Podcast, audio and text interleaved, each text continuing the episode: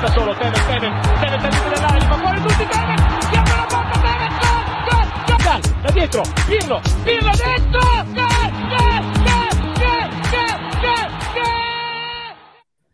Ciao Juventini, welcome back to the All Juve Cast channel, of course, where it's all Juve all the time. We're coming off the Derby della Mole victory 1 0 against Torino, and we got Omar and we've got Crimson Chin Lucci. Lou, how is the going? Um, Omar and I obviously spoke yesterday and whatnot, but we haven't seen Lou for a bit. How's it going, man?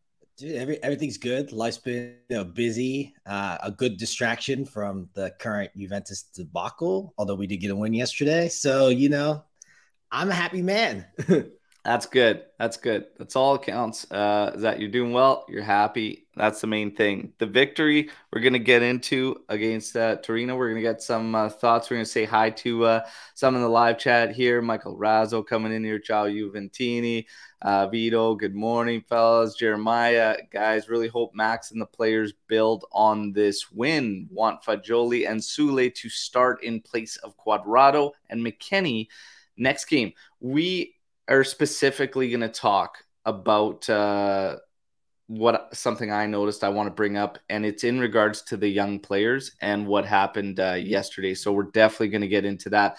And Jeremiah was the first call in guest at halftime of the watch along and did a fantastic job. So big, big props to uh, Jeremiah. And then, of course, there was Iman as well, who was the second. So we're going to look to build off that. Uh, we're not at the point where we think we're going to do it on podcast episodes, but we might actually start running some call-in sessions and it might just be me solo and you guys get an uh, open platform to come in and share your thoughts but it's good stuff and uh, i'm happy and excited to get all of you way more involved all right? Now quick bit of business before we get to the match fellas anyone that's tuning in on your audio outlets get over to youtube okay subscribe to the channel that's where you get the daily update videos okay and um, all the extra stuff, the match day lives, the watch alongs. Okay, so make sure you head over and subscribe. Um, Lou hasn't been here uh, for a bit, but uh, every time he's here, I make sure that we show some love for the incredible amount of work. These two guys, Omar and Lou, are pretty much the ones that spearhead the news from the Twitter feed. So you guys are massive and especially uh, Lou. So uh, massive, massive props and credit to you. So thank you for everything you do on that front, Lou. Now, I just I'm here just to make your 60 second news videos just miserable. That's, that, that's yeah. This week was a tough one. Holy smokes! What was that? Thursday, Thursday yeah. or Friday? There was so much news, and now obviously with the 60 second news things on TikTok and Instagram or whatnot. Yeah, that one was interesting. I just remember waking up and just checking the notifications, like, oh my god, what's happening today? That was funny my Twitter app that, crashed on Thursday. That's how many reports came out. So, oh man, unbelievable. Now, Jeremiah, thanks guys. Great experience on live Collins. It's awesome. We look forward to many, many more. Now we've got one more comment before we get to this game. Michael Razzo. It looks like the players do hate Allegri. I don't mind because it looks like it's bringing the players closer together. So that's an interesting way to look at it. Is uh, everybody's shared frustrations and Max bringing and uniting the players together. So we're we're gonna get into it, and then Moise Kean. We'll talk about uh, Moise Kean too. So guys, the game uh, leading up to it, obviously Omar and I were doing the match day live. Uh, so we'll get maybe a little bit of uh, news headlines here before we get lineups, everything like that. Basically, as far as news today, there's not a whole lot going on. Pogba will resume team training starting next week. Um, we've got fingers crossed still for Chiesa that the Empoli match is where he can get uh, some minutes. Um, the retreat is over after the result yesterday. Not only that, but he gave the team, uh, Max gave the team the day off today does anybody feel like maybe that's a little bit much? Like, I mean, it wasn't, uh, you know, okay, end the retreat, but go back to work. Like, we still got work to do. I was, I was a little surprised by that. yeah, we still, we still got work to do based yeah. on this performance. Like, I mean, let's not get crazy here. But, anyways, thought that was funny. Bremer. So, Bremer obviously uh, is one we're going to all have eyes on. Evaluations will happen today. We've been getting mixed reports. One was saying that the initial uh, thoughts were not very good. And then today I heard the opposite that uh, they feel pretty confident that they got him out just in time before making it pretty bad. So uh, we wait for evaluations regardless. So we have to just wait and see. Yeah, I was kind of thinking the same as Vito here. Day off already. we'll see. So lineups: Szczesny, we had uh, Danilo, Bremer, Sandro making up your three center backs. Cuadrado, McKennie, Locatelli, Rabiot, and Kostic across the middle with Kean and Vlahovic up top. Omar and I gave our thoughts on the roster. I mean, I would have liked to see just maybe one variation in the middle, but outside of that, there were a lot of shouts. Hey, we have center backs. You've got uh, Danilo and Sandro on both sides of Bremer. Like, why not use a Gatti? I want to get Lou's thoughts on this lineup as we headed into this match. Uh, you know, for me, I was looking for maybe some sort of change, like a big call, something that, you know, we weren't expecting, not the usual. And as good as Milik's been, I thought that, you know, playing Kean, who's not very good or hasn't been very good, was a big call. It showed, hey, maybe I have an idea here. Kean's a little bit more dynamic and plays a little bit as a center forward. So that was interesting. Dropping Bonucci was a big call. I think that just, you know, while I would like to see Gatti or even like a Rugani playing that back three, I think Allegri just went with, all right, what's my safest bet?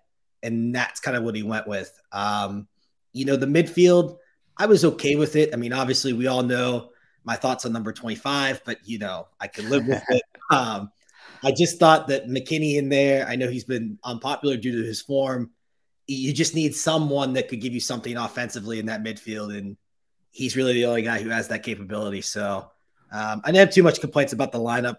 Uh, was happy to see a three-five-two, and you know, dropping Bonucci, your captain in a derby, is a big call. So, yeah, and I kind of said that in the watch along. I said if there's ever been kind of like that sign of the times or kind of where we're hmm. at right now, I don't think there's a bigger one than a Derby della Mole and Juve benching their captain.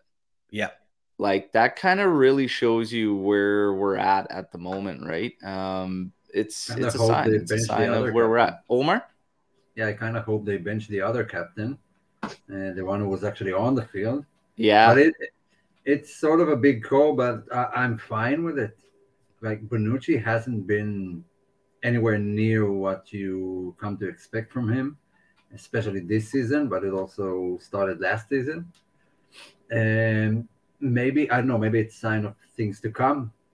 Maybe Bonucci is not in the plans. Like Chiellini wasn't the starter and still was the main captain for a long time. Maybe Bonucci is taking the same route. I mean, it could yeah, also be I, one of those things where, like, we talk about this a lot about lacking leadership. Um, you know, Bonucci, whether we like it or not, is the captain, right? But you know, Bonucci is older. Right? I think he's 35, 36. So who is next in line? Who's that next guy? Maybe this is Allegri being like, hey, to the squad, like, you know, our captain's not going to be here forever. Like, who can step up in that role? It's kind of like, you know, like uh obviously the derby's a big call to do that, but it's it's kind of like what's these next guys, these Danilos, the Szczesnys, that next group of veterans, like, all right, it's yours. Like, you know, like what, what, can you do? Maybe it's maybe it's like a little like you said, sign of the times, like a little bit of a transition. You know, see what I got here. It's it's one of those things. This is the reason why usually and every time I say it, you know, you get those people out there now that just say it's just an armband. You're just wearing an armband. Nobody cares about who the captain is. But that's I don't buy that. And Cuadrado wearing the armband, like okay, you've got the caps, but that's doesn't mean you're the captain. He doesn't lead us on the pitch, and his mm-hmm. play is anything but leading by example. So for me, it is a big deal, and it needs to be the right guy. And Bonucci, you know, obviously he's got history. He's part of the one of the best defenses we've you know ever seen, whatnot. But again, at the current moment in time, like it's that next step and it's ushering that next wave. And who takes it, whatnot. To be honest, this is just me, but the guy that played like a captain was probably Danilo, if I'm being 100% honest. Um, Danilo played like a captain for me. And as much as people don't like it and they lose their mind with whatever he says in his post game interviews, and they just because he's not of the quality that everybody wants. But the thing is, the one thing nobody, absolutely nobody can take away from Danilo is the fact that he gives you a hundred and ten percent of everything like he is made of every time he's on the pitch, whether he's to the quality we want or not. And I'm saying this like the rest of the players, how many other players can you say throughout this period of time have given a hundred to ten percent of what they have and what they are made of?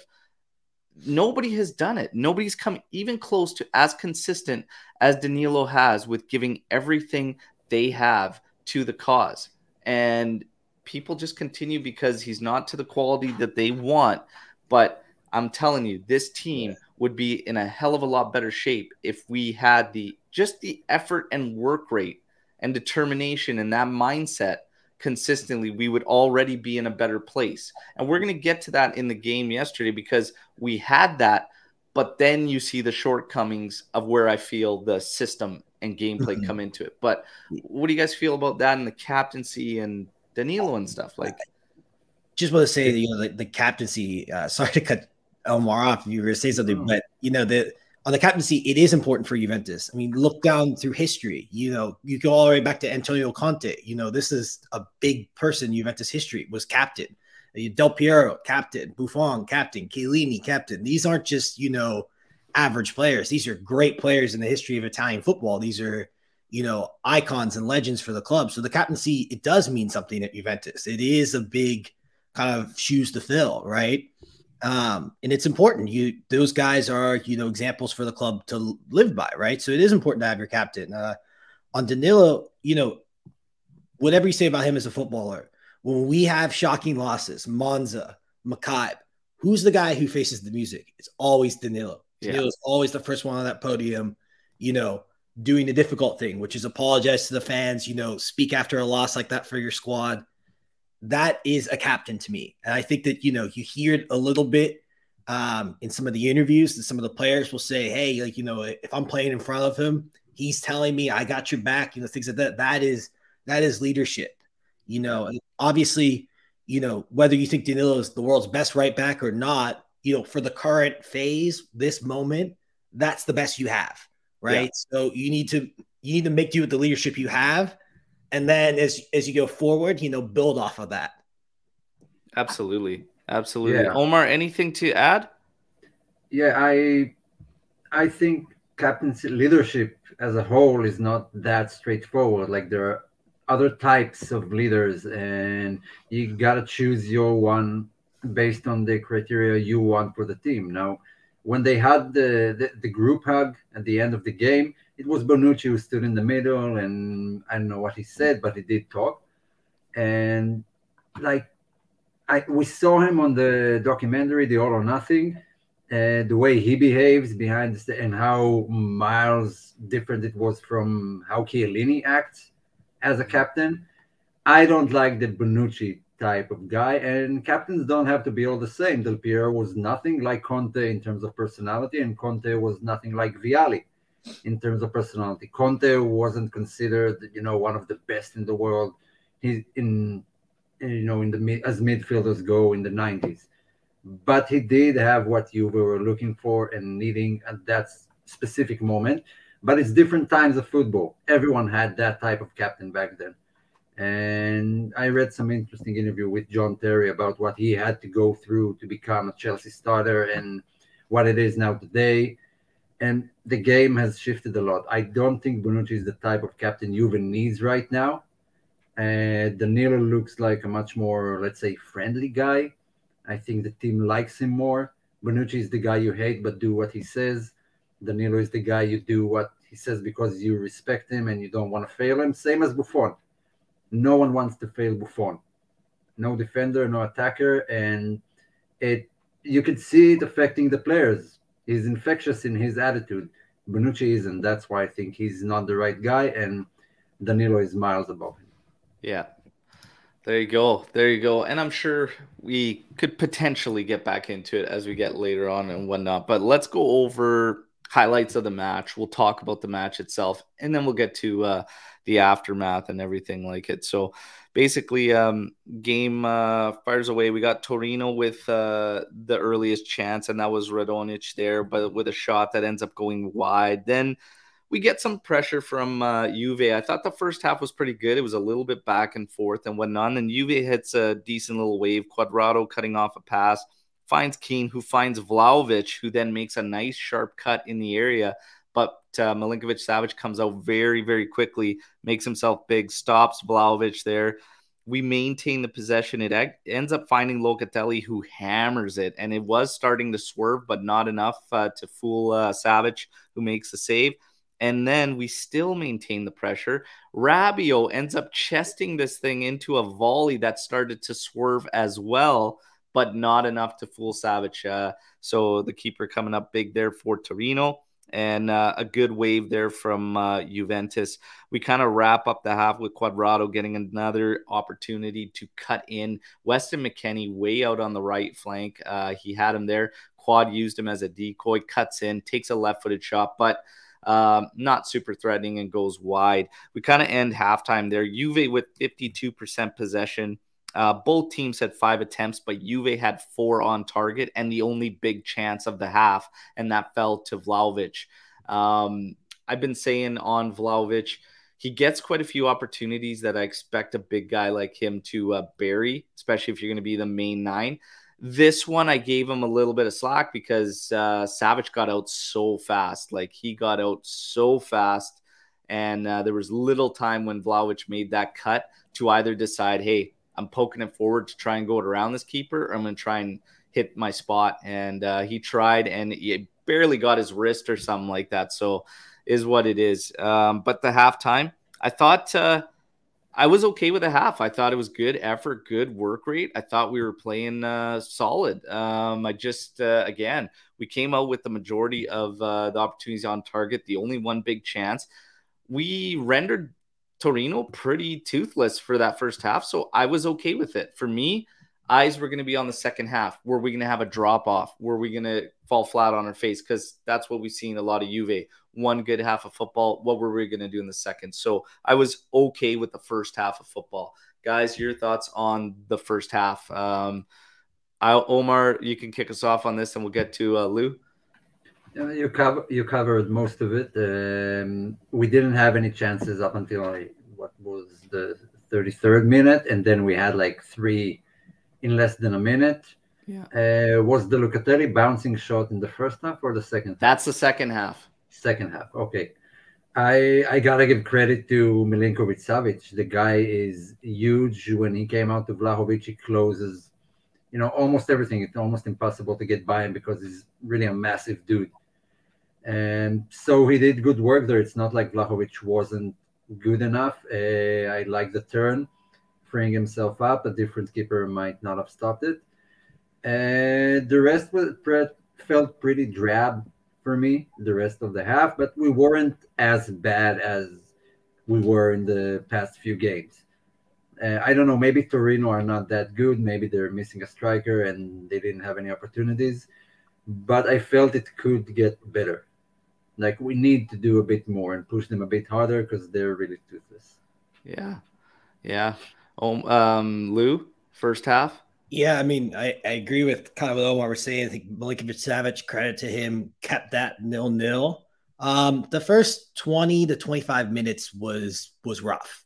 Uh, and from both sides, you know, a lot of kicking each other, a lot of yeah. sloppy passes from Juventus, you know, kind of those things where you're like scratching your head, like, how, how could they do that? But what I was really impressed with was the energy never dipped off. It looked like after those first 25, you know, the team as a whole, and I think unity is a big thing we'll talk about with this match, you know, kept pushing, you know, eventually started creating chances and grew into that half. So, you know, going to halftime, they had momentum. And, you know, while I wasn't happy it ended nil nil, you know, at, at half, uh, can't really complain about the first half too much. You know, that I thought I was impressed with how Juventus kind of grew into that. That's something we don't really see from them, especially this year. Yeah. So, yeah, guys, uh, great coverage first half. Uh, you're right. Omar uh, hit the nail on the head. It was like uh, Lou was saying too. KG at the start, uh, not a bunch, and then Juve. Yeah, it was like 28 minutes before we no attempts for Juve at that point, and then all of a sudden it just switched on. Right. So again, second half, what was going to come? What kind of uh, Juve we're going to see second half? Vlahovic um, finds uh, Kostic. His cross in is cleared by Torino, unfortunately. Um, so yeah, we're trying to get it in. Sorry, Kostic cross trying to find uh, Vlahovic getting uh, cut off. There was a lot of crosses that continue to get cut off of Kostic. There are opportunities. I think he can hit it on the one time, and sometimes he doesn't. It's funny enough that on uh, one of these instances we're going to talk about is the next one. A great through ball from, I believe it was Cuadrado that ended up finding himself on the left side for Kostic. It's deep on the byline, and I'm screaming on the watch along, like, one time this thing, like, cross it in quick. He stops it up but he does find the trailing run. It was Vlahovic that dropped back as the trailer. Vlahovic gets it all wrong, and it just dribbles across the area, gets cleared out, and Locatelli hits a beautiful volley, and he hammers this thing into the ground. It's bouncing up. I'm like, this is in. And uh, Milinkovic Savic with another, uh, forced to make another really, really good stop. And uh, about a, I don't even know, six inches further left, and that's in the net um, from Locatelli. Um, we will talk about Locatelli after um, once we get through the rest of the highlights. But yeah, another good stop by uh, Savic there. Then you have uh, at the other end Torino in the second half. I thought was starting to create us a little bit of uh, issues, and then Vlasic ends up finding some space where our defense seemed to just be way too dropped off and uh, we were just allowing them space at the top of the area and i was like well you got to close that down boys. And we started to do that quite a bit and vlasic ends up getting an opportunity. It's stopped by Tek rather easily thankfully. Then you have lazaro who started to give Cuadrado some serious issues on the left side and he beats him uh, down low once. His uh, cross in ends up hitting Danilo, deflecting short side, and Tek had to be sharp on that one. Um, fortunate we didn't come away uh, being punished. Then you get a fast break for Juventus. Kostic, he finds Moise Kean, and Kean literally pops this thing straight ahead of him when he's not even running in line with goal. For me, you've got to know where the number one thing for anybody playing as a striker, you need to know where target is. And that one, if he's right footed, which he is, and he can't seem to direct it that way, then you have to have the wherewithal to stop it right footed, hit it left or something. But you can't just slash at it for the sake of slashing at it. Like that was just a frustrating one. And Kostic, yeah, he went off. And then you saw Vlahovic run over put his arm around Kean and just give the thumbs up to Kostic and say, hey, it's cool, let's move on, right? And I thought that was big of Vlahovic and a different change in attitude from Vlahovic in this game, but we'll talk about that after the match too. But guys, Kean's got to know where target is. It's a one job. I mean, that's that's one of those where you uh, take your phone and throw it through the TV, kind of misses. You know, you just like, oh, what what I had to say when he missed that it should not be repeated on YouTube for any kids that are watching. But oh man, that was a that was a frustrating one. I felt uh, Kostic's pain on that one, but again, the positive was seeing uh, Vlahovic pick his teammate up. Where I think in games prior, he probably wouldn't have done that.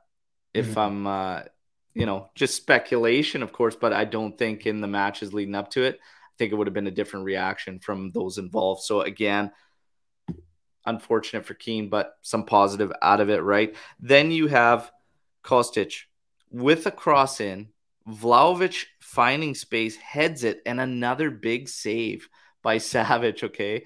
Diving uh, to stop this header. it goes out for a corner kick on the watch along. I literally say, this is it, everybody. Okay, I hit the the tune. We get the crowd chance going. So this is where Juve is going to score. Danilo gets to it okay, heads it back post, and Vlahovic storms in there and hammers this thing in there, okay? 1 0 Juve. The rest of the match, Juve essentially survives. Okay, we clean it up. It's rather clean in uh, maintaining this. I did think Juve was playing with fire towards the end because I was saying, let's get some fresher legs. We only saw a couple changes, and that was Bremer being changed due to injury. Okay, that part was unfortunate. Bonucci coming in, and then you didn't see another one till later on when Kean gets substituted for Milik, and then you don't get another one until 90th minute, which was Paredes. And the whole time from about 65 minutes on, you could really see the legs uh, of the midfielders being tested. And McKennie, I thought, was prime candidate for getting a substitution. Um, even Cuadrado, to be honest. Uh, but Cuadrado, I will say this as frustrating as he was offensively for me, defensively, he faced every wave Torino had because they literally were running at him through Radonjic, through Lazaro, and then when uh, Kamurkaman, uh, uh, they were Come all on. running down Cuadrado's side, and he did well and held up his end defensively. But offensively, I cannot defend the struggles that continue there. But defensively, at least he was sound. Um, I thought Max played with fire for a bit there, but all in all, uh, Torino did have a better second half. Juve got the job done. Ultimately, that's all we needed. This one, you got to get this win um, and then build off of that what are the positives we take out of it? Let's get your guys' overview on the whole match, and then we'll get into the aftermath. Okay, so wrap up full game. Your thoughts, positives, anything to build off and move forward with. Uh, Luke, kick us off on this one. Um, yes, yeah, so I think the big theme with this match for me is unity. You know, and I think that you know when you watch this performance, it was a lot of team spirit. You know, it's not the greatest performance. It's not a world beating one, but it is the derby you did get your three points. And I think that, you know, like we were saying in the first half, you could see a little bit of a step forward towards the end of the first half. Juventus came out in the second half despite the injury of the Bremer, you know, and kept playing with that spirit, that mentality. They got, you know, Kostic more involved. I thought the flanks in the second half, particularly, really well involved. You know, they were getting crosses in, they're creating chances. Um, you know, the just the little things. I thought, and this is something I think we'll eventually touch on, but you know, kind of the spirit of the players, players like Vlahovic stepping up, you know, kind of urging his teammates on, you know, not dropping his head when he misses chances. You know, this was a very patient Juventus who, when they saw their chance, got it, you know, and really fought for it. And to me, that's really important because we haven't seen that very much this year. So, you know, unity is kind of the big one going forward. And that, you know, for what you want to say about Max and the tactics, were they perfect? No. But to be fair, I do think he got most of this one right. I think like the the setup and the lineup was the right idea. Um, you know, maybe the execution wasn't fully there, but I don't think we can expect too much with only two days since Maccabi, you know. So um yeah. Yeah. That's uh and we're gonna get in we're gonna get into tactics and everything like that. But unity is big, and I think we all saw um, a team that was at least uh, united for this one. It'll be interesting to see if we can carry forth in that manner and if the attitude stays the same and if it changes with results too right? Because we just we got to be ready for that. Omar your uh, overview on this match before we get into all the aftermath? Yeah you always say a tale of two halves. Well not in this case. Usually Juve, when teams pick it up a notch in the second half, Juve crumble, sit back, and kind of ends their game. This time, both teams picked it up. And in the second half, it was a better game, more open game, and Juve didn't crumble, didn't fall back. They stuck to their guns and to their plan, and that's refreshing to see. Some frustrations. The main one with the subs. I mean, come on, these guys are playing every three days. Just landed, went into retiro. Give them a bit of a rest. Like at the expense of not conceding. I'm not saying switch all the front line to look for more goals, but the 89th minute to bring in the first midfielder, that's just, I don't know. I, I was super angry with that during the game. Cuadrado frustrating. The rest, but there are some positives. Uh, I think Sandro was good as the outside CB on the left, better than he is as a fullback and Danilo was fine. Even Bonucci did well when he came on. And the midfield, okay, we'll discuss it later maybe, but overall, it wasn't bad. It wasn't glamorous, but a derby win is a derby win, and I'll always take it no matter the, what the score is. Yeah, absolutely. Now, everybody, let's take the time to uh, like the video while you're here, okay? And uh, of course, if you're new here, subscribe to the channel. But let's get to man of the match. We're going to get everyone's man of the match, and we're going to talk a little bit about the performance of players in this one. And this will, I'm sure, segue perfectly into the next phase of uh, the aftermath. But real quick, we're going to get to man of the match. And Omar, who is your man of the match in this one? Milinkovic Savic. Obviously. no, I, I mean, that if you count both teams, yeah, he's the reason Juve didn't score three goals. But for Juve, I'd give it to to Kostic. Kostic.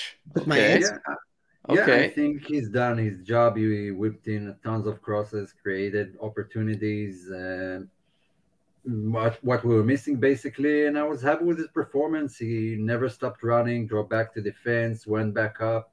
He's pretty fast, faster than I thought he was watching Frankfurt, but he had a good game. He had a really good game. Yeah. For the uh, Um, for the sake Lou, of you, different, I'm picking Vlahovic because you're Omar took my answer. Vlahovic. Yeah, All Serbians. yeah. I'm gonna be honest here. Um, I thought Vlahovic was pretty frustrating for me in the first half from his touch and his like. If it looked like he was fighting the ball for much of that game, his attitude and stuff was great throughout it all and stuff. But I'm not gonna lie, there was quite a bit of that match where Kean was, you know, believe it or not, like for me, just watching that thing, he was out, like working just as hard of it uh, as uh, Vlahovic, and he was doing quite well. I mean, Vlahovic's one opportunity clear cut comes from Kean, uh, finding hitting the space. The second Cuadrado intercepts that pass, and then finding Vlahovic there. Like Kean is on a couple good cameos coming into that one, and then he was working really, really hard yesterday, and he did well. The second that he missed that opportunity, though, because there was a point leading up to that where I'm like, if you're going to make a change, I go, if you're bringing Milik in, I go, I don't know. For me, Vlahovic was fighting the ball for much of that game. And even if we look at uh, leading up to some of these oppor- other opportunities, Kostic, when he stops on that cross, he ends up slotting it. It's rolling on the carpet, and Vlahovic doesn't even connect with it. Okay. He totally flubs that thing. If that thing gets cleared out completely, Locatelli ends up getting to it and volleying it in. But if we just clear that out, I'm like, man, I don't know. Vlahovic had a lot of frustrations for me, although he ultimately got us over the line. Um, Danilo for me, man of the match, because it was steady the whole game through. Um, yeah, I think uh, I would go with Danilo. Vlahovic, though, that goal at the end, and then all the positives we talked about, even through the struggles, his attitude never changed. So that's why, yeah, Vlahovic or Danilo are the two for me. But I saw struggles throughout with Vlahovic that I leads me to go to Danilo. I, Great, sure- great uh, result. Anyways, we needed to get the win. I mean, Jesus, if we would have topped onto the mess right now, a Derby della Mole loss, my God. So we got the victory. It's all good. Now, man of the match is out of the way. Before we get to other player performances outside of uh, the guys we just spoke about, AJC tweet of the match. We got to talk about the AJC tweet of the match, okay? And we've got a new winner. And usually, sometimes there's, you know, guys that you can pull in, and we have to put it to vote here. It was unanimous, I think this uh, this particular match, right, Lou? Like this was unanimous. yeah, it's it's an easy one. It's a, it's an easy one for AJC tweet of the match this game around, and it's right here, coming from none other than uh, Tony, Mr. Art Vandelay. Kean with a more aggressive first touch than a boy at prom. And there you have it, folks. That is your AJC tweet of the match for the Derby della Mole. That was uh that was good laughs right there. So uh yeah, credit to uh, Tony there, and we'll throw that out on Twitter as well. I thought I had a good laugh over that one. That was gold. I think I think multiple people sent that into our group message and was like, "This is the tweet of the match," like at different times throughout the day. Oh yeah, oh yeah, that was the that was good laughs. Now let's get to uh, outside performances. Locatelli continues to get a lot of flack, uh, social media, whatnot, from Juventini. I want to get both of your thoughts on Locatelli's match and how you viewed him in it and how he did. So, uh, who wants to kick us off on Locatelli's performance? Omar, fire away. Omar. I, I, think he grew into the match. Like he looked very, uh, let's say, not trusting himself enough to try things, just going for the easy option most of the time. When he did try it, then it was either too far or too close but as soon as he got that few shots on target uh, from outside the area, his confidence grew. And he, he looked more comfortable, and suddenly he was in the right positions all the time, first to almost all of the rebounds from the area. So by the end of the match, I'd call that a good performance. Like the first 30 minutes weren't fine, and then he picked it up. So no issues like compared to the last uh, games he had, this was a far better one.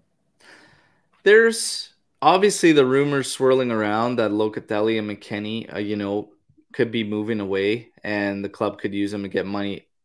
Omar, sell or keep Locatelli? Keep, 100%. All right. All right.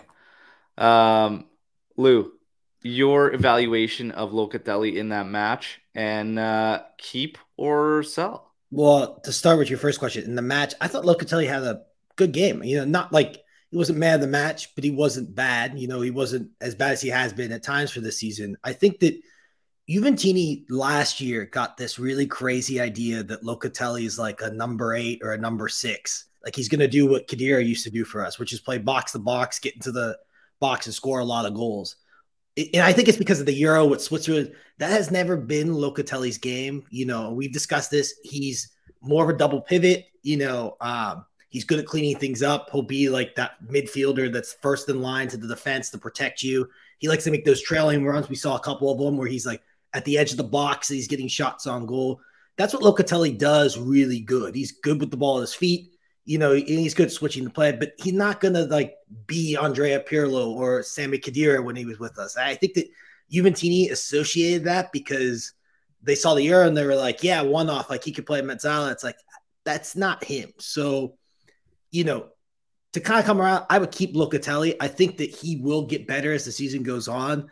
I think, you know, last year he came off an injury. Uh, we reported before that he's not 100% healthy. I think that's why Allegri sat him the first time, whether that's true or not.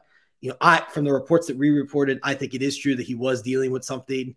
You know, I just think that you know Allegri has, you know, he's done a lot wrong, but I think he's been kind of smart with Locatelli, which is you know keep him to the side a little bit, let him you know recover mentally, and um, I thought he played pretty well, and I yeah. would keep He's yeah. also about to become a father. So congratulations to Manuel Locatelli out there. Okay. Um, that's fantastic news for him and maybe something that's been on his mind or whatnot. But uh, listen, uh, for me, Locatelli, he had a good game. Um, and I'm going to use this to start to get into my next uh, thing that I wanted to talk about, which is separating the system struggles from the player struggles. Okay.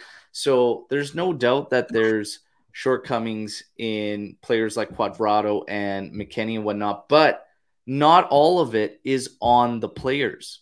And when we talk about Locatelli, I specifically say, is he capable of switching field quick, making long range pass and whatnot? Yeah, and he actually did several times in this match yesterday, springing Kostic for opportunities that we were getting.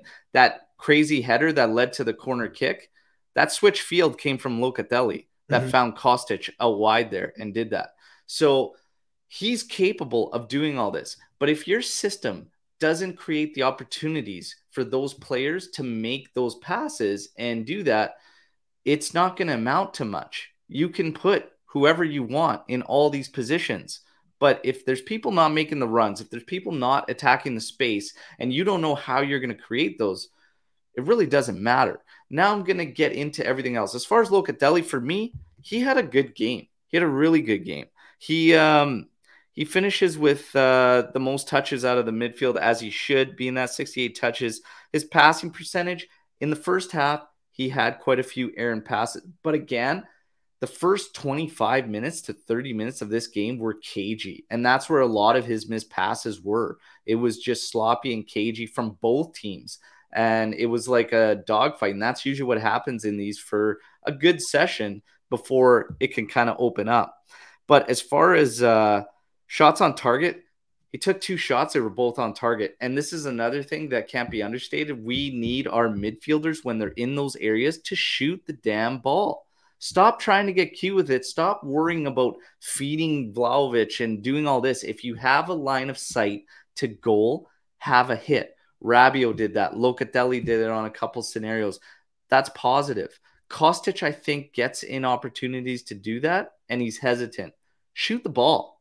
Shoot the ball. I'll, I'll never give somebody flack for shooting the ball unless they're like 35 out or something and they're just like seeing their names in the stars or something. It's like, slow down. The occasional Bonucci 40 yard rocket attempts once a year. Ground duels he was three out of five, and aerial duels, he was three for three. Uh, Locatelli had a good game, some vital interceptions as he made two interceptions that were deep in our uh, area that were huge as well. He had a good game. Uh, but now let's get into systems and stuff because, again, Cuadrado, I was saying defensively did his job. Offensively, everybody's like, but the Aaron passes, the blind passes. This is where I'm going to get into system, okay? Weston McKennie Weston McKennie, our third midfielder out of the bunch with Rabiot and Locatelli, touches the ball 31 times in 90 minutes. Our third central midfielder, everybody, touches the ball 31 times. That's not good enough. If you look at him positionally, and this happened to everybody, and it's happened all season, and I continue to talk about it positionally, we are a mess. And when you get to um, McKennie and whatnot, none of it makes sense.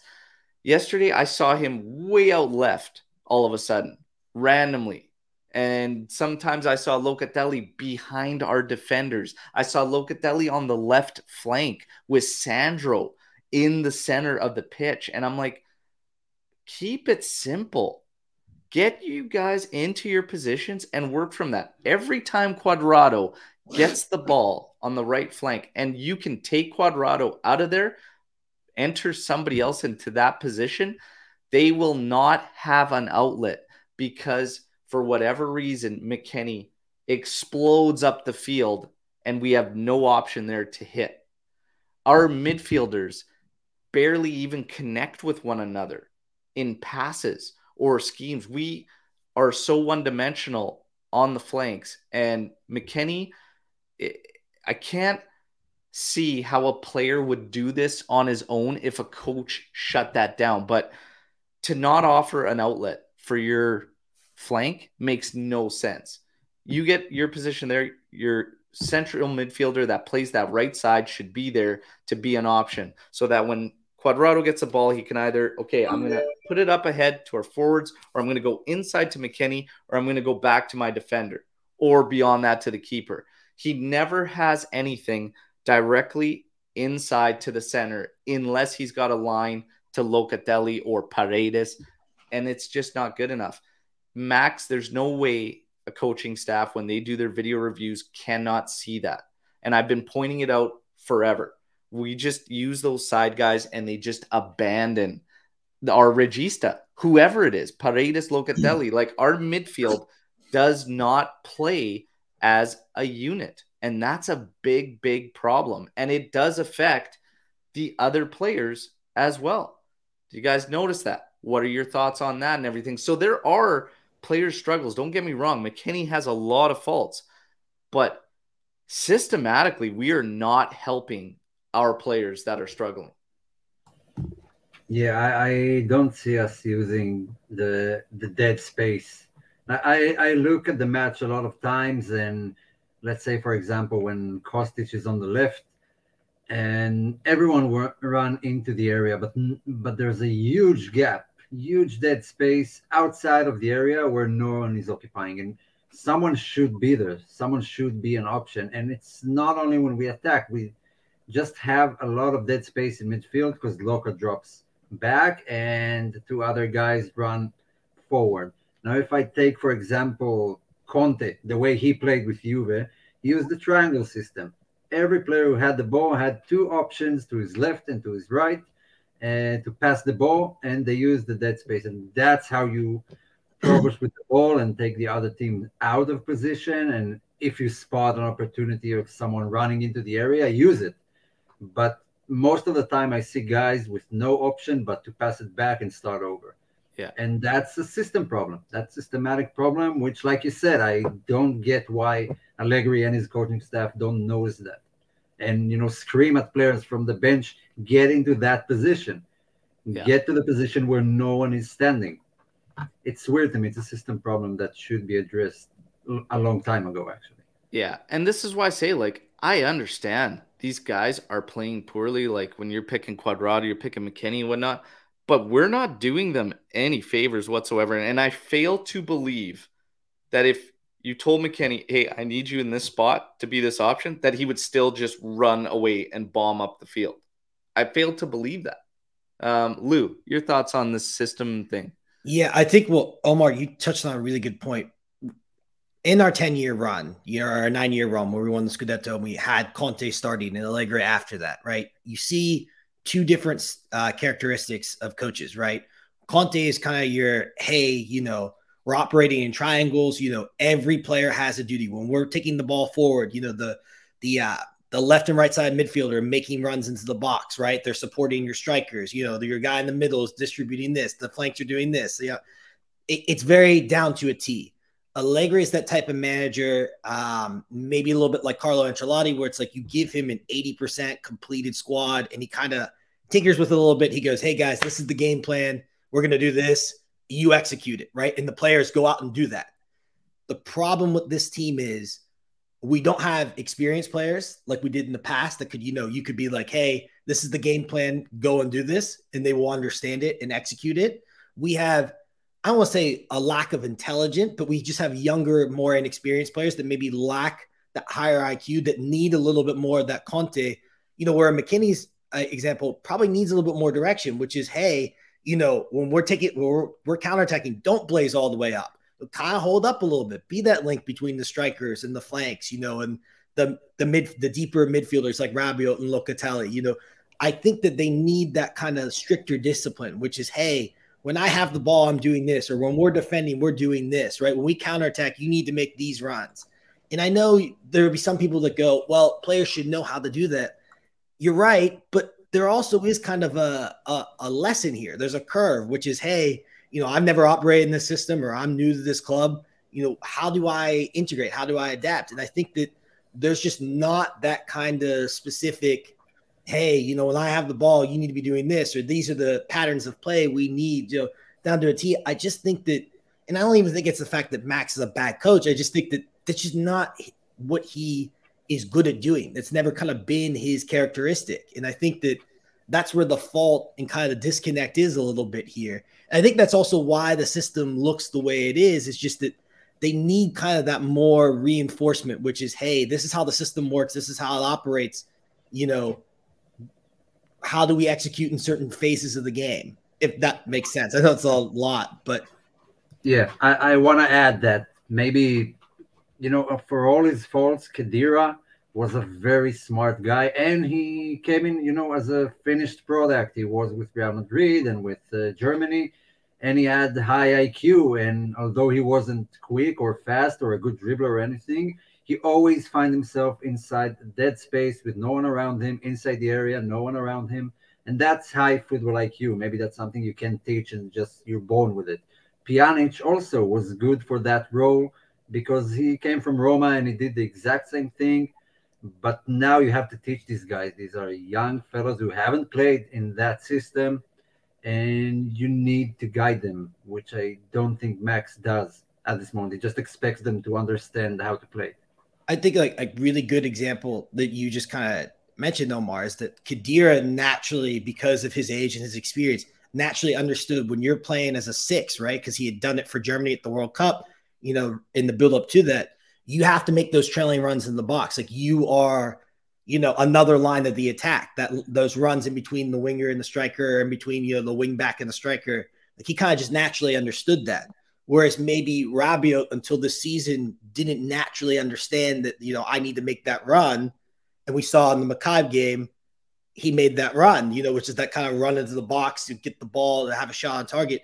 I think McKennie like needs to understand that. Like I think that he, he almost needs like a coach to be like, hey, you need to naturally do this. Like you need to when when that comes, like there's just there's specific things that I think a coach needs to be like, hey, when the ball's doing this, you need to show for that. I don't think McKennie has that yet. And I think he's only like 23, 24.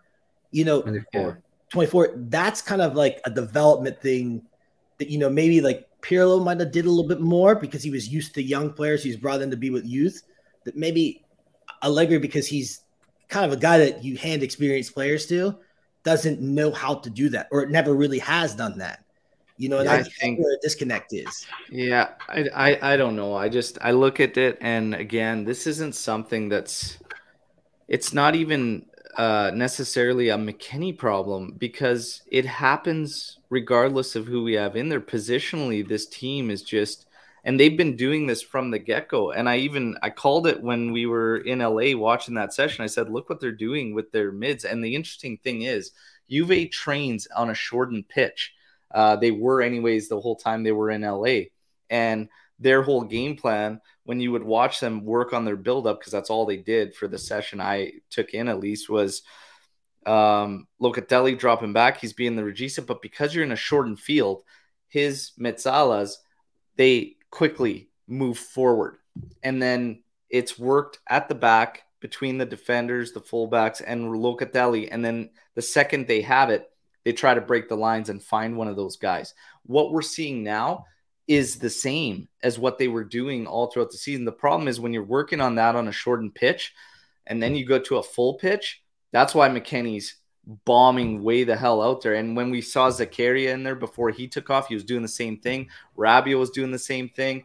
I think yesterday, I think they were trying to go build more of that base with Rabiot Locatelli and give McKennie – that freedom and whatnot, but he's not that guy either. So yeah. for me, for me, simplify it. Use one of your offensive minded midfielders like your Miretti, like your Fagioli, and play them ahead of two base midfielders. Still make a three man midfield and don't start them from the right side. Play them dead in the friggin' center so that all they have to do is run in a straight line up and back. And then the only time they have to move is to be an option for either your left or your right. Your base midfielders will be able to create triangles from your fullbacks to your center backs to everybody. It will connect everybody and give them options. And it's shocking to me that we haven't tried that for all that we've tried with Max, that he hasn't just been like, I'm going to play a central attacking mid. I'm going to line him up in the middle. I'm going to have two pivots Rabiot, Locatelli, Paredes, Locatelli. Locatelli is naturally a two man pivot midfielder. You have the guys now to actually accomplish that. And you also have the guys that can be those attacking mids in Miretti, Fagioli. Once Pogba returns, he could probably do that, to be honest.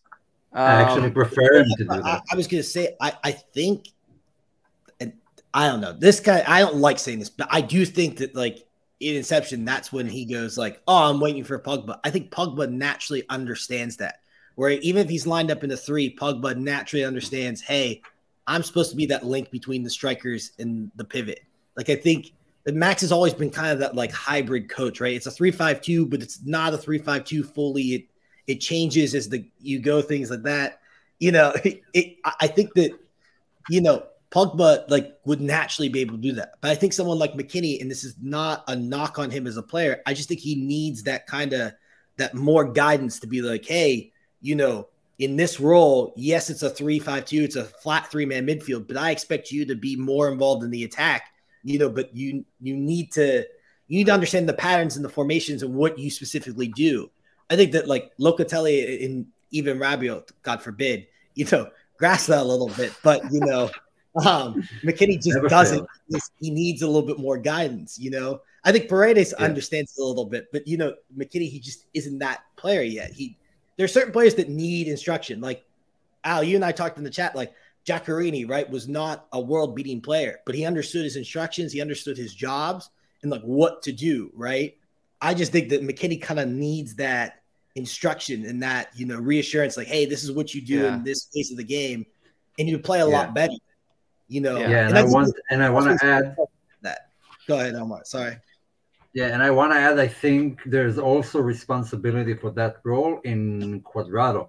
I don't think Cuadrado aids those guys who are playing the right hand midfield. Like if I look back at how players perform in 352 system, uh, in Conte or even in other teams, uh, the, the understanding between Lichtsteiner and Vidal on the right was phenomenal. They knew exactly when to occupy space, when to run forward, who does what, and what does the other guy do and Cuadrado is kind of is not a quick thinker and is always in his own mind. Like his eyes are either on the ball or forward where he intends to run. It's only when he gets stuck that he looks for other options. So I don't think he's a good partner for uh, the guy who plays basically next to him most of the time because they should cover for each other. Maybe with a different right winger, it would look a bit different. Yeah. An RWB. Hopefully, It's, uh, draw. It's interesting, and we could dissect this thing for hours. I just, uh, I can't help but uh, personally feel that uh, there are a number of guys that I think systematically we could be helping. Um, and when we get to uh, really raking players over the coals, I stop and look big picture. And when I see positional nightmares like we had for sections of yesterday, I just Yeah. can't help to put it to a bigger, bigger uh, picture and I give them a little bit of flack, basically. Um, but there's still moments, regardless of that, where these players need to do better and whatnot. So they are still having individual failures. Don't get me wrong. And Mhm. what I'm saying is not saying we need to start McKennie at all costs right now because that's not what I'm saying. But what I'm saying is part of his failures, I do see as uh, the, uh, to be honest, the coach failing certain players furthermore and not helping them. I think we're all like kind of saying the same thing. Yeah. Just a little bit differently. Like it, it- it's not, and like when I was saying about the system stuff, I'm not defending Max's failures because his failures are obvious. I think I'm trying to highlight them a little bit. Yeah. You know, you use Kean as an example in this in this game, right?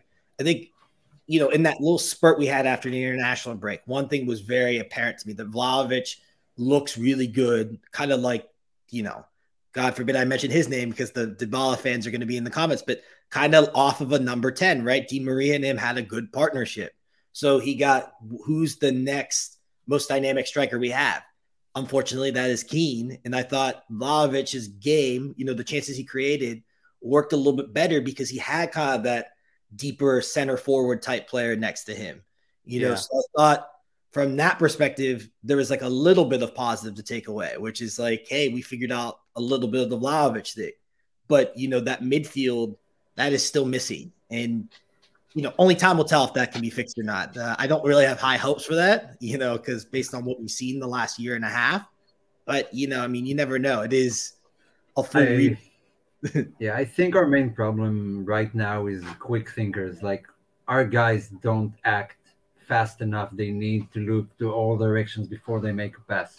And I see that from all across the pitch. It's not a specific player, just speed of, you know, passing and stuff and quick thinking. And I might add a bit of trivia. I, I don't remember if it's Guardiola or some other manager, but there's some manager out there who practices with the team on quick thinking. And how does he do that? He gives each player, like he plays with 11 players, and each one gets a number.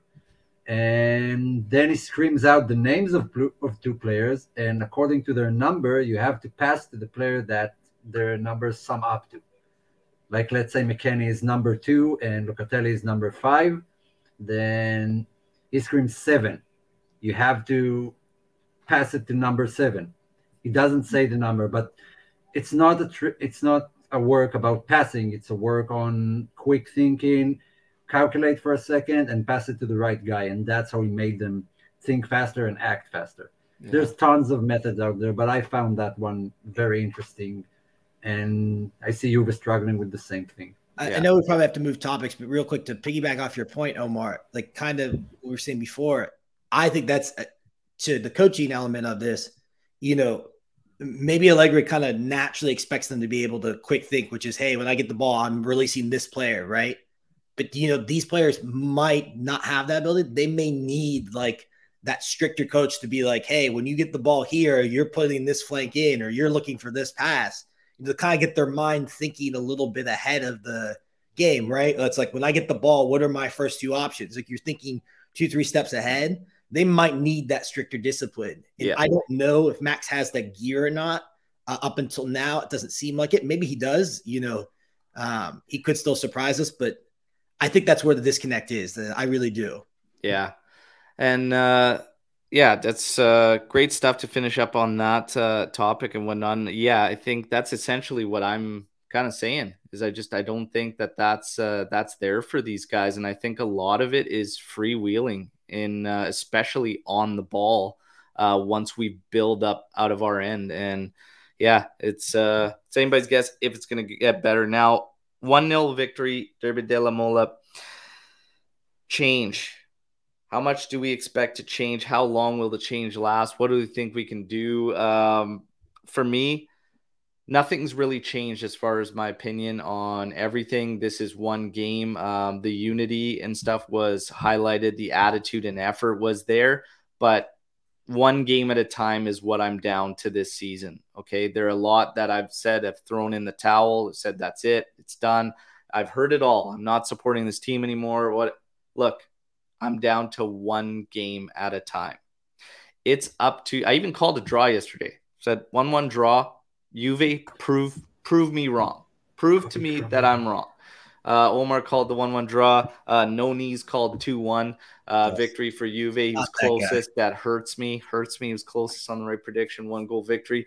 Listen, um, it's up to the guys. It's up to the guys to prove us. And Max has actually said that three weeks ago, and he said, "Look, it's up to us to reinstill this uh, faith from the fans and everything and get that support out of them uh, with the performances. But again, I think Max has shortcomings there that uh, apparently we are all seeing, and it's it's getting to the players in a more aggressive fashion, I think, than is necessary. Because uh, again, there's a lot of examples of we can go all over the place, but it's there's work to be done. Let's put it that way. This was great in terms of effort, work rate. Omar hit it, no drop off or whatnot, really. Um, I thought Max was really risking things with no changes, um, no substitutes and whatnot. But what I want to talk about is does anything change as far as your opinion goes and Max? And should we still be looking at change? Say we go on a run, say, you know, all of a sudden we're, you know, ripping things up or whatnot and things start to look right, does your opinion of Max change? Can he change your opinion of him and moving forward? If I think we were all at the point where you start with the coach, but can it be changed as of right now? My opinion, no. I I don't think there's a way back. Like he needs, we got the most favorable schedule I I can ever remember the schedule is still very good for us, uh, but I don't know. It's it's been that way since Max final season, where we saw the same type of play, which is grinding out wins. I don't expect Juve to win every game, you know, like six nothing, but I want to see a convincing performance, and I don't think that's what's on Max's mind anymore. Like he likes grinding out the wins, and the players he has, his system doesn't guarantee that anymore. So we can't bank on that. If he's not going to change, he's a stubborn coach, like all Italian managers. He's just their type of uh, managing style. So I, I, don't see any way he changes my mind. Yeah. Until the end of the season. Um, And uh, this was actually uh, Nader's uh, Storm the Barn. I want to remind everybody, I've seen there's a couple others. Get your Storm the Barn the questions in right now. Okay. We're going to start tackling some of these. Um, Lou, is Max, uh, can he redeem himself? Uh, bigger picture, no. I think for like maybe the season, like if they get some results up to the World Cup, you know, maybe that earns him a little bit of leeway to the end of the year. But to me, this team is it's not going to win anything. And I think once that happens after year two, uh, there'll be no coming back from that. So whether that's right or wrong, I think that, you know, I think the World Cup is that first judge. If they put a bunch of good performances in, maybe he survives that. Maybe he earns that second half. But I think once the summer comes, I, I think it'll be pretty clear that it's not that. Uh, unless something drastic happens and we surge to the title race and finish in second. I, you know, but I, yeah. I, don't I don't foresee that happening. So this is um yeah, for me, no, and a part of it is again what I saw yesterday. And that's for me one of the things uh not really being talked about a lot, but Max Max hasn't changed whatsoever. He hasn't changed whatsoever. And yesterday, his lack of uh, willingness to play Miretti or get Fagioli in there, even Gatti. Uh, you know, like he's the same old Max. He doesn't believe in younger players, and Juve wants to put something together where we start bringing in more of those guys and you know holding capital value uh, stop spending on older guys with high salaries and stuff like adopt a Milan kind of plan. How am I supposed to believe that that team wants to do that with Max at the helm? How am I supposed to believe that? This guy is the same guy. He will only and always trust experience. And when we were going through that difficult period, there was a phase through this season where Miretti was our only bright spot. He was our only bright spot. And even if it's a Derby della Mole, even if you're coming off the loss to Maccabi and whatnot, you've still gone with McKennie in there because for whatever reason you believe in him, but he's given us absolutely nothing this year. He's given us absolutely nothing this year. So Max hasn't changed. So for me, I don't think he can redeem himself. And he kind of proved it to me yesterday by not being able to, he would rather risk it in the way the match was going and seeing that his guys are starting to lose their legs and Torino was turning it on, he would rather risk it than put on the fresh legs, but they're younger. For me, yeah. that's wrong. That's wrong. And I'm not mm-hmm. into that. Yeah, and I, I would like to add that if there's anything that changed a lot from when I was a fan, a younger fan, and these days that people make assumptions very quickly and very fast to judge a player. Rabiot had two good games, and suddenly, yeah, let's talk about contract renewal. And then he had one bad game, and no, we're not talking about it. and I'm kind of trying to hang on to what was in the past, which is no, prove it yeah. on the course of at least one season, two season. Like not every good game justifies high praises. I praise a player for doing that consistently. The name of the game is consistency. For every football player, no matter where he is, no matter who he plays for, consistency gets you titles, gets you to bigger clubs, bigger contract, everything. So Max has done wonderful to take any and you know speck of belief I had in me that he can do it in the past year and couple of months and I don't know. He had to do something really tremendous to turn that around until the end of the season. I won't judge him by two, three good games. I won't change my mind. Based yeah, yeah. I, I, agree. I think it's just it's a matter of like when. It's if yeah. he you know could survive the World Cup, then it's the end of the year. If he can't, you know, then it's the World Cup. But it it's a matter of when. The next one up is from Dells. How far do you think Max can realistically take this team? Do you believe another coach could take the same players further? If not, why? Realistically, I mean, I think if we're realistically speaking, we need so much to happen for Champions League that it's done. Yeah. Um, I think if we're being realistic, um, We would need a lot to happen. And again, it's one game at a time. Um, but based on even yesterday's performance, whatnot, I don't think we can even pull the two victories we need off, if I'm being honest, because uh, there's still a lot of shortcomings. I mean, Benfica, sure. PSG, I'm not so sure. I'm not so sure there, right? But again, we play the games for a reason. So, realistically, how far can you take this team right now? It's one game after the ritiro, and I don't even believe in the retreat at all. If anything might have happened, maybe the players came together, but I still have doubts that the coach and the team are one. Um, I still have my doubts there. Obviously, we're getting rumors about Bonucci and him and Allegri having a rift. Obviously, Bonucci not starting in uh, the Derby della Mole there yesterday, and the rumors surfacing. I haven't seen it from any sources that are credible. And also, uh, right now, when uh, Juve's hot like this, everybody wants to get those clicks and everybody wants to get in on it. So I don't put much to that whole Bonucci thing, but you could believe it, couldn't you? You could believe it. So the thing is, I'm not sold that uh, there's still all one players and coach. I think the players are, uh, but I don't think Max has all the guys fully on board. Do I believe another coach could take these players further? Absolutely. Absolutely, I do. Um, because I think there are coaches out there that have styles that they believe in and they get their players to believe in it. And I think we have far too many underperforming to say it's the players. That's just me. And that's my answer to these. You guys go ahead. Uh, Lou, why don't you start this one? Uh, I think the farthest this team can go, at least this year, is uh, maybe the top four and maybe the Coppa Italia. I, I think yeah. that's that's about it.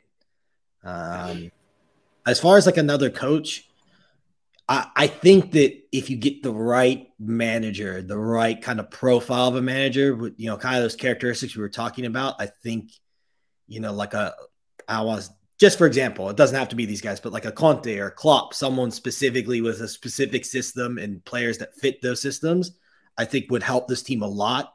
I don't think that necessarily means it would come out and win the league, but I think it'd be more competitive than it has been. Yeah, um, yeah. Omar, your thoughts on uh, those questions? I, I hate making assumptions when our fate is not up to us. So as far as the Champions League go, no matter if we win those two games, we still need Maccabi to beat either one of those teams. And when we depend on other teams and their results, then I don't get my hopes up. I like it when we have like you need to win those three games, then you're in that's the situation I like and like making predictions about. As far as the as the team can go, I don't know. Coppa, we have either Monza or uh, Udinese, which are playing like prime Barca at the moment. And Monza, we already lost to them once. Uh, so maybe we can sneak into the semifinals, but I don't see us moving past it. I don't think we're at the level of uh, Milan, Inter, Napoli. As far as the league goes, there's still a lot of time, and top four is not out of reach by any means. I think we can do it. Scudetto, hard for me to believe, but I would love it to be proven wrong and you know shut me up. Yeah, and that's where I've gone to one game at a time. Prove me wrong. Jeremiah saying he still believes believes we can qualify for round of 16 top four in Serie A, and semi-finals of Coppa. Do you guys still believe? I believe we can get to uh, the semi-finals of the Coppa. Uh, from there, be very difficult. Uh, Omar mentioned, uh, you know, the current run of form, and again, one game at a time. I need this team to change my mind. Right, um, top four. I think Juve can get to top four for sure. Um, the Champions League, like I said, we need a lot to happen. Do I still believe? Well, hey, dreaming is free and uh, if without belief there's nothing so yeah let's uh, let's get behind uh, the team and see what they can do right but it's up to them to uh, change their mind hey my predictions are going to be changed and uh, it's going to be up to them to uh, prove it to me each and every game. We kind of answered, you know, where we think realistically we can get to um, with everything going on right now. Listen, start from there. We highlighted the key things, which was there was a lot of focus, uh, positives in terms of the attitude, the work rate, the effort, and whatnot. I think Max needs to dial it up a little bit more um, as well. The changes thing that really, for me, was crazy.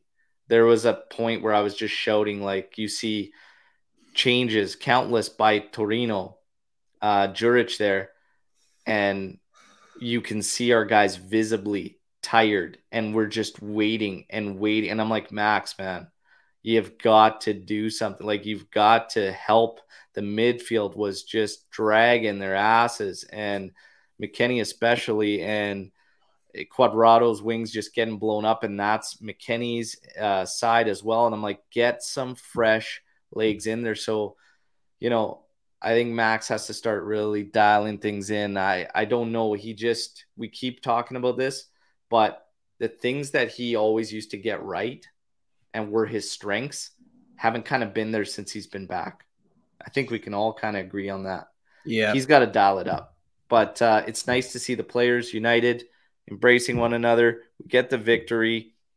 Let's move on and see what happens. Okay. Got Empoli. We're starting to get some guys uh, healthy and whatnot. So uh, let's start from there. Guys, any last thoughts before we sign off? Or maybe something we didn't get to that you want to tackle? Uh, yeah, I, go I'll ahead. just add. I'll just add that there's still no uh, jury out on Bremer's injury. I saw one report from La Repubblica, which is super uncredible. So I won't go with that. His exams are tomorrow, and then we'll know better. But they said he's a doubt for the Benfica match. Yeah, the evaluation is going to take place tomorrow, so we wait and see on uh, that front there. Um, I've heard mixed. I've heard they got him out in time. They feel positive, and then I've heard that uh, it's not looking good right now. So we just got to wait on that. Uh, the interesting one is Di Maria too. That apparently, i after the World Cup, if things aren't really smooth or whatnot, they and there's no Champions League, he might head to Argentina sooner and take off in January. Yeah, He's that was kind of a random one. Not credible sources, two or three sources, none of them credible. Uh, but again, who really knows anymore? Um, who really knows anymore? Some wild stuff coming out over the past couple days. Again, we just lay it out. You take everything, even when it is from the credible sources, with a grain of salt. But those are a couple of the things rolling around. We talked about the Bonucci one. That's the latest. The Di Maria one. That's uh, odd. We got the injury statuses covered, and then of course uh, we got to wait for Bremer. Lou. Real quick, I think for the news this week, uh, it'll be big to follow kind Chiesa's storyline this week. He may get a friendly at some point this week. It's been kind of nobody really knows that's happening, but in the lieu of Empoli, um, that'll be a big one to follow the news. And we could get a Pogba training with the group this week. So, you know, guys, follow the news. Um, if you feel inclined, hit the notifications button on Twitter so you don't miss any of them. Um, and Omar and I will do our best to uh, tackle them. Absolutely. And you guys got to make sure you're subscribed on uh, or following on Twitter as well. Um, again, all subscribers, you guys know what's coming, right? Unveiled at the watch along tomorrow. This is the next one. Okay. Absolute fire. Had to put the man on the back. So it pays to subscribe. And everybody, hey, share the content too. Let's keep dro- uh, growing the AJC army. The table, I'm going to leave you with the table without Napoli, Milan, and Roma playing their 10th matches yet, um, Juventus sit in eighth in the table with 16 points. Uh, just ahead of them is uh, Inter at 18, Roma six at 19, AC in fifth with 20. Obviously, Milan and Roma have games to play.